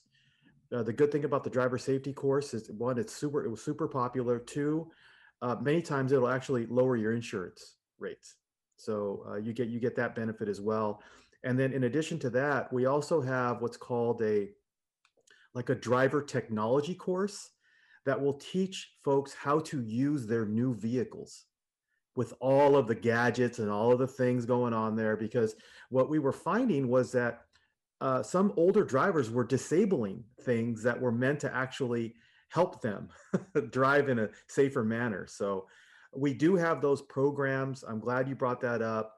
Uh, that would be another way that we could get more information out on um, on Vision Zero and on pedestrian safety and uh, um, the safety of, of, cyclists and things like that. So um, let's connect on that and and let's figure out what we can do in, in that regard. Great, thank you, Fred. And then uh, Lieutenant Anaya, did you want to chime in as well? Yeah, I was just going to mention that one of the things that we've done um, recently, and I reported out on this a few months back regarding uh, bicycle safety and the what was brought up regarding motorists and how motorists are being, um, you know, obviously are an equal part of that equation, and sometimes even more so at fault than the bicyclists themselves. So we did a campaign back, and I just pulled some stats on that um, and reported out. I think it was in October um, but we had issued, and I and I just did a March to March was was because that was kind of pre-COVID, and I wanted to see where we were with stats and kind of a, a realistic number. But we had issued um, in this in this bicycle safety campaign that we did internally because we were having so many issues with bicycle safety um, and bicycle fatalities last year. From March of 2019 to March of 2020, we issued just in the traffic enforcement unit alone we issued 284 citations to motorists for uh, failing to yield to bicyclists in the bicycle lane. That is just that violation alone. That does not include all the things, all the citations that we that we issued for distracted driving and uh, unsafe turning movements and things of that nature regarding bicyclists. So we do um, an enforcement component and an educational infor- uh, component in here regarding bicy- bicyclist safety. Now, I know we had also discussed signage and other things that that can possibly help with that, but as far as an enforcement standpoint, I did want you to let let you guys know that that doesn't fall on deaf ears by any means, and those are things that we look into internally um, when we start seeing an uptick in bicycle fatalities. How can we target our enforcement accordingly? Um, and of those 284 that we wrote, I know that I want to say about 90% of them were written in the downtown core because we see the biggest um, uh, commute, if you will, with bicycles and whatnot in that area. So just just kind of wanted to throw a stat out there for you, and one of the things that I had pulled up, and some of the things that I had targeted my officers to do during that time frame because it was it was obviously a necessary thing, and and certainly we're always looking at innovative ways to uh, to to conduct our enforcement and our education. So there was uh, along with those 284 citations, there was probably equal, if not more so, uh, warnings that were provided as well. So again, just uh, just throwing that out to the group so everyone's aware. Thank you. Thank you. And then uh, I'll kick it over to John, and then I'm, I'm gonna I'm gonna go over to our public speakers. But I, I want to come back after that, and and I'm just prompting a question to see if people can think about it, uh, whether it was our presenters or anybody else on the task force. Um, if you have ideas on on how you think we can actually uh, cross message maybe or work together with this messaging opportunities that you see uh, where you know based on what we've seen what everybody's doing how potentially can we work together that that allows us to not maybe message the same people and have a broader message and and, and just wanted to to prompt that and see if anybody uh, whether it was uh, the four presenters or others on the task force to, to respond to that. Go ahead john. Thank you council member. Um, so i have a, about five things i want to say. I'll cover them briefly. Uh, one of the things i noticed right away was there's no consistency of branding. Nobody else is using Vision Zero, not CalWalks, not the county, not VTA. If we really want people to understand Vision Zero, everybody's got to be using the same branding in their safety messages. Every safety campaign should be a subset of a Vision Zero campaign as a higher message, I think, would help get this idea out to everybody. So that means, you know, some of the money's got to be going to all these other organizations to help them fund putting Vision Zero type of um, information into their literature. Um, we've all talked a little bit about how impactful memorialization can be and like the World Day of Remembrance. I'd like to see a lot more support for that in how we're going to do Vision Zero. I'd like to see uh, memorialization with more ghost uh, bike monuments being paid for by the city, by signage where pedestrians are being killed. Um, for a couple years, um, CalWalks has brought signs to the Vision Zero meeting saying, hey, you know, here's a sign for every person that's died this year. And it has a great impact on the meeting, but really we need those streets, those signs on the streets to say, you know, X person died here, right? And even if they only are up for a year, um, I think that we really need to be getting this message apart across better um, that our roads are not safe and we need to, to do that work. I agree with you that we should be focusing more on uh, the drivers.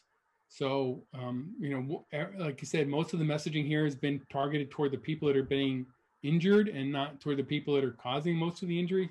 I am not quite sure how we get that messaging turned around, but it definitely seems like something that the group should explore. I really support your idea of looking at more ways to get the message out, um, particularly with the senior community. So radio PSAs, more languages, um, you know, more about the victims. How do we tell their stories? How do we uh, show the impact of their loss? So I, you know, I'd like to see a lot more focus on getting the awareness to the driver, right, and not necessarily to the to the people that are walking and biking. Um, we're trying to be careful about that messaging because we don't want it to sound like victim blaming. Um, but you know, whenever the road show or whatever talks about these things, they always talk about this person was wearing black, or you know, they they, they weren't in a lighted crosswalk. Well, the city didn't light the crosswalk, so you know, how can you blame them? All right, thank you. Thank you very much, John. Uh, and now we will go over to open up for uh, public comment. Um, and, and, if you've never participated in Zoom before, there's the raise hand uh, button on your toolbar. Please click that. If you're calling in, you'll have to press star nine.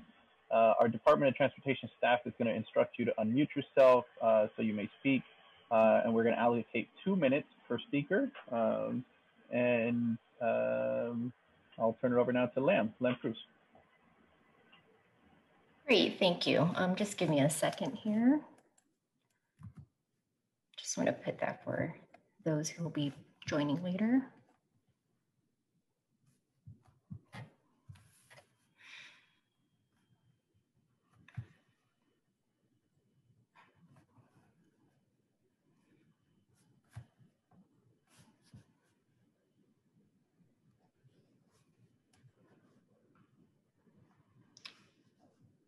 So Mary Lou, I'm going to um, unmute you. Please, please unmute yourself.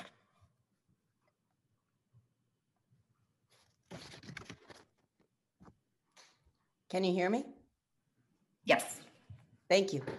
I appreciate that I'm given this opportunity to talk to you, and I applaud your interest in decreasing um, bicycle and pedestrian safety on the street. The concern I am bringing to you, I'm looking for direction and help because the street that I'm concerned about will never be on the Vision Zero street map. It's too small of a street, but it is a dangerous street. It is Edenvale Avenue. And for those of you who have been to Hayes Mansion, it's the street that goes along Hayes Mansion. Uh, it is a street that is a connector street in San Jose. It is a long street. I don't know if it's an eighth of a mile or a quarter of a mile long with no impediments, cars speed on it. It is only two lanes, one in each direction. Cars go 30 miles an hour. That's the limit, but they often go, go over that. There are residential homes, as in single family condominiums. There's a mobile home park, and then Hayes Mansion itself.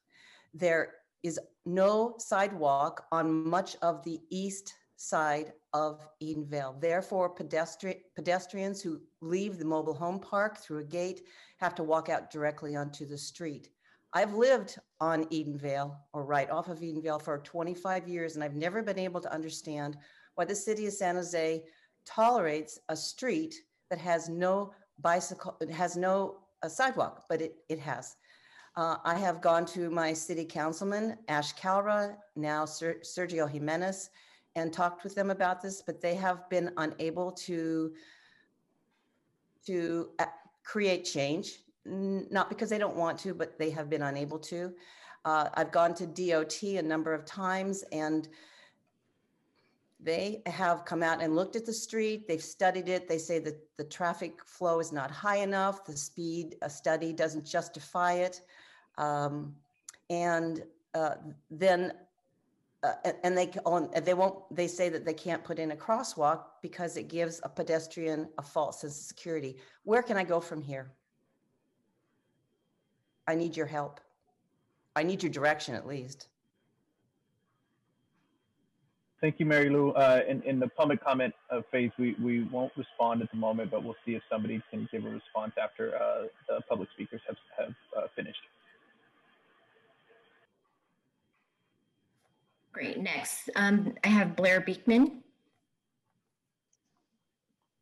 Hi, uh, Blair Beekman here. Uh, maybe the person, uh, previous person, can just write a letter to someone on the on the board, and, and I'm sure they can they can write back about the situation.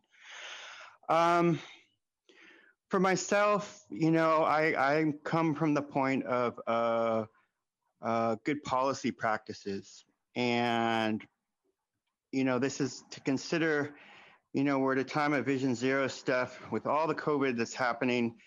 Uh, Vision Zero has narrowed in on kind of the fear I've always had of Vision Zero to focus on law enforcement and surveillance and its technology and its ticketing of people.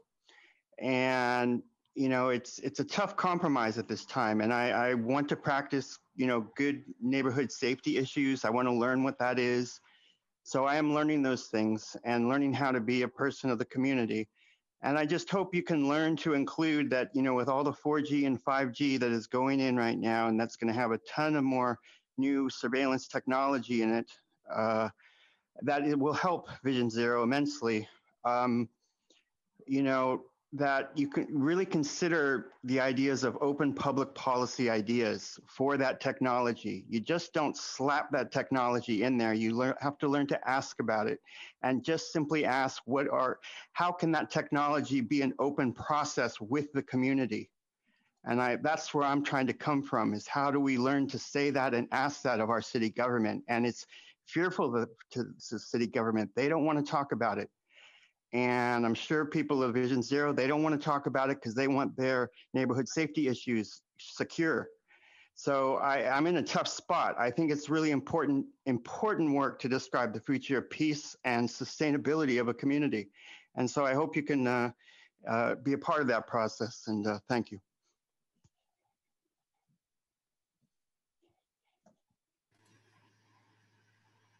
Great. Next, I have um, a phone number with the last four digits 1367. You'll have to unmute yourself. Yes, this is Lillian from District 6. I had never really even heard of Vision Zero um, when the other gentleman stated that you need more um, uh, input into the community to let them know it even exists. That would be helpful. But I'm going to tell you from personal experience I have a bike, I'm in my 60s. I have been fearful of riding that bike. It's brand new uh, when I moved here about a year ago in these apartments. Um, of riding it around here. I live off of, of Bascom and Southwest Expressway. And you know, when you're talking about fatalities of people over the age of 60, pedestrians and bicyclists, that's 50% of your fatalities. There's no wonder that you're, you're, you know, people like myself are fearful to ride our bikes. I'm not even sure exactly where I can ride them, even on the trails. So, Fred, who deals with um, seniors, I wish you would address that a little bit more uh, for public comment out in the community. And uh, the third thing I just want to mention is I hear the kids are going back to school in January when the vaccine comes out. Um, I live, you know, by City College, Del Mar, and here's Sherman um, uh, Oaks School over here, and a lot. And I'm a former substitute teacher. I lived in the Valley in Hanford, there were a lot of kids that were getting hit um, on their bikes because you know we're talking a rural area and many of them didn't wear helmets and there were a, a couple of fatalities one a principal's son. And i remember um, there was more um, communication with the different schools about kids wearing their helmets. So when you're talking about bicycles we're not just talking about adults we're also talking about children going to school and hopefully you know we'll address that with the helmet laws. Thank you so much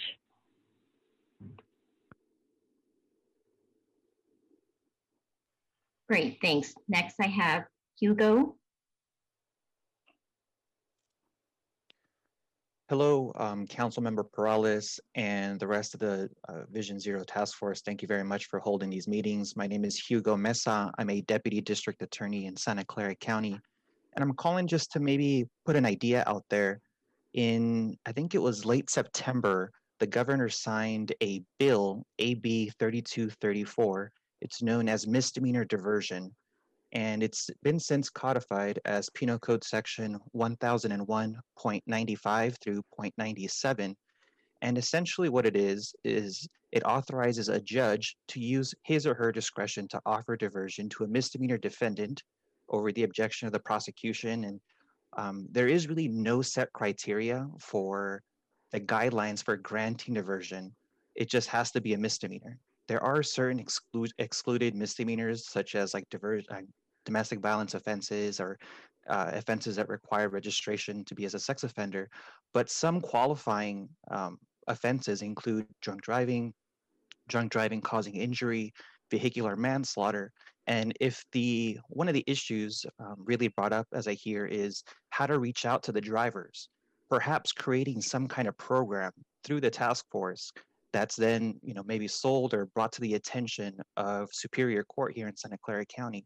That could be a program that could be put out there for a judge to potentially consider as a program that they would have to go through perhaps put out some psas um, so that you know they put in the work to perhaps grant you know, get themselves get their case dismissed. But it would have to be through the cooperation of you know the vision zero task force completing whatever program is required or put out there um, and that's just an idea. I thought I'd put it out. Thank you very much for your time. Thank you, Hugo. Great, thanks. Next, I have Brandon Alvarado. Hi, everyone. Uh, my name is Brandon Alvarado, and um, I'm the president of the Ride of Silence organization, which is an organization that's dedicated towards honoring people who have been killed or seriously injured while riding their bicycle. Um, I also am a cycling instructor, and I was actually involved with the training of all of the VTA cycling instructors that Lauren Ledbetter had mentioned. So I was involved with that process, and I'm also currently serve as the chair of San Jose and the VTA Bicycle and Pedestrian Advisory Committee. Um, so I just have, I think, three or four things I want to point out. The first thing I wanted to say is that I completely support uh, what John from Silicon Valley Bike Coalition said about desiring more support for the memorialization events for people. Um, as Raul Peralez, Councilmember Raul Peralez pointed out, it was very impactful for him to see these people and be reminded that they're real people that are no longer with us. And I think uh, unless we're having events, um, I'll just share that one of the things we do with the Ride of Silence is we host an annual event every year uh, on the third Wednesday of May. And we also try to do tribute rides. And in our last tribute ride, we had Pam Foley, uh, I think three council members, and Mayor Sam Liccardo attend an event. And between the two events we had in 2019, they were extremely impactful to the community and letting our people know that we're doing everything we can. Um, I do support more driver education 100%, but not at the cost of uh, slowing down the progress of, of education for cyclists. The leading reason statistically, when you look at all the studies that are done, why people choose not to ride a bicycle, and if we're all here to help it make the world so that more people ride bikes, is the leading reason is the perception of safety on the roadways. And if people don't feel safe, they're not going to ride. The one leading factor of that happens between crashes with a car and a cyclist, and I'll wrap up here in just a minute, is um, that the bicyclist wasn't seen by the driver. And the one way that you can help give yourself the best chance of being seen is being an educated cyclist who knows all of the techniques of being seen, visible, um, whether it's what you wear, how you ride in the roadways. And then uh, the last thing I just want to uh, put on Thank your you, Brandon. We'll, we'll have to wrap you up here because we're, we're running to the end and we got to get back to our, our panelists here. Sorry. Thank you very much. Uh, and for uh, Mary Lou as well, um, I don't believe we'll be able to give you a, a, a formal response, but I'll ask uh, a representative from our Department of Transportation if they would be willing to provide their email verbally to you now, and then that way you can connect with them offline. Uh, yeah, of course. If if you want, I could give her a quick quick response on that, but we'll do both of those if you'd like. This is John Ristow, Director of Transportation. Yeah, if you don't mind, John, if we could just provide an email, just we've, we've got about four minutes left, so. No problem. We'll get her get her an email. Yeah, somebody from DOT able to kind of verbally provide your email I address? was gonna I was gonna put it in the chat, but I could just do it verbally. So uh, my email as director is my first name John J O H N dot Ristow, the last name R I S T O W at San Jose CA dot gov. But I'll put, try to put it in the chat. Thank you. We don't have a chat function right now. Oh, we don't have chat. Oh. Thank you. And so uh, I'm coming back to, uh, and we do have, now we're down to three minutes. Um, I'll come back and I see Jesse with his hand up, so I'll go to Jesse. Um, actually, I just wanted to follow up and thank everyone for uh, particularly highlighting uh, the challenge of crafting the message and reaching the people. Um, so just to follow that, um, I think that one of the great things about the technology of Zoom is that we've recorded this meeting and we can give this conversation about the sort of you know difficulties that we have in crafting the narrative that attracts the people. Um, you know when data doesn't do that um, to the people who are thinking to be our consultants. Um, you know, uh, to be our outreach consultants, they can understand the sort of in a sense by watching this conversation they can see the the sort of challenges that we have that we want to address that are sort of biggest top level challenges. Um, i think also just to talk about the benefits of ta- having this conversation in the context of the task force um, a lot of our organizations have um, assets or, and also programs where we can reach out to very specific audiences. Obviously we've touched on the point that you know the people driving the cars are the people that we want to reach and how do we reach them and particularly how do we reach them during the pandemic when we don't reach them the same way as we've re- reached them in the past. Um, so i think that you know we can think through the assets we have whether it be through schools um, working with uh, the county office of education and figuring out which schools and whether you know that you know we want to reach the parents. Because for example one of the things we found out is that the people driving the cars who hit the people who die in traffic fatalities are predominantly men who are adults, uh, ages 20 to 50, roughly speaking. Um, you know, that's an audience that we may be able to reach through schools or we may be able to reach in many, many other ways. But, you know, that's just to give an example of the way that we can work with partners who are on the call here and then also work with the consultant who we haven't hired yet, but we will be. I'll end there. I just wanted to say that for the um, for the, for the person who made the comment about Edenvale Avenue, um, if you didn't uh, write down the emails before, there is one at the bottom of this slide where you can reach out to uh, the DOT directly and it will come to us. Um, so I'll end there and hand it back to the council member.